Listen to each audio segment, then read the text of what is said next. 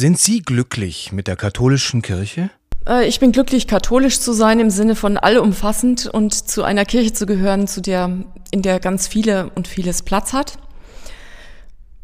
Und ich bin glücklich über viele Menschen, die ich kenne, die einen Glauben und den Glauben an Jesus Christus aktiv, engagiert, authentisch leben. Mit wem würden Sie über das Thema katholische Kirche gern mal reden?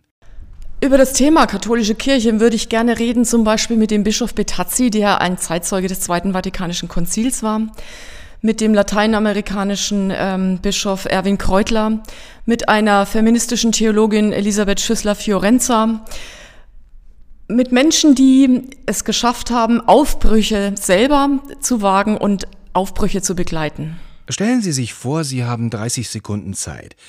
Was würden Sie dem Papst sagen?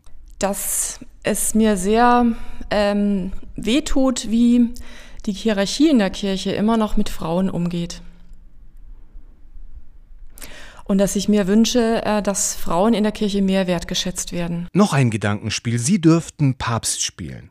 Was würden Sie tun oder anordnen? Ich würde stärker die Laien in den Blick nehmen. Die Menschen und die Frauen, die ohne Amt äh, die Kirche an der Basis verkörpern und ähm, und ihre Initiativen hören und ihre Sorgen und ihren Fragen zuhören. Haben Sie schon mal an Kirchenaustritt gedacht? Ähm, ich werde immer wieder gefragt, warum ich noch in der katholischen Kirche bin und merke, dass ich ähm, so stark auch mich gebunden fühle, äh, dass ich nicht auf die Idee käme zu gehen, obwohl mir das Bleiben manchmal schwerfällt. Was sollte die katholische Kirche beibehalten?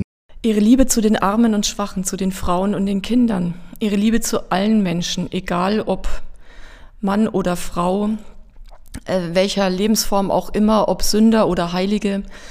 Die Liebe Jesu Christi zu den Menschen. Von Martin Luther King gibt es den berühmten Ausspruch I have a dream.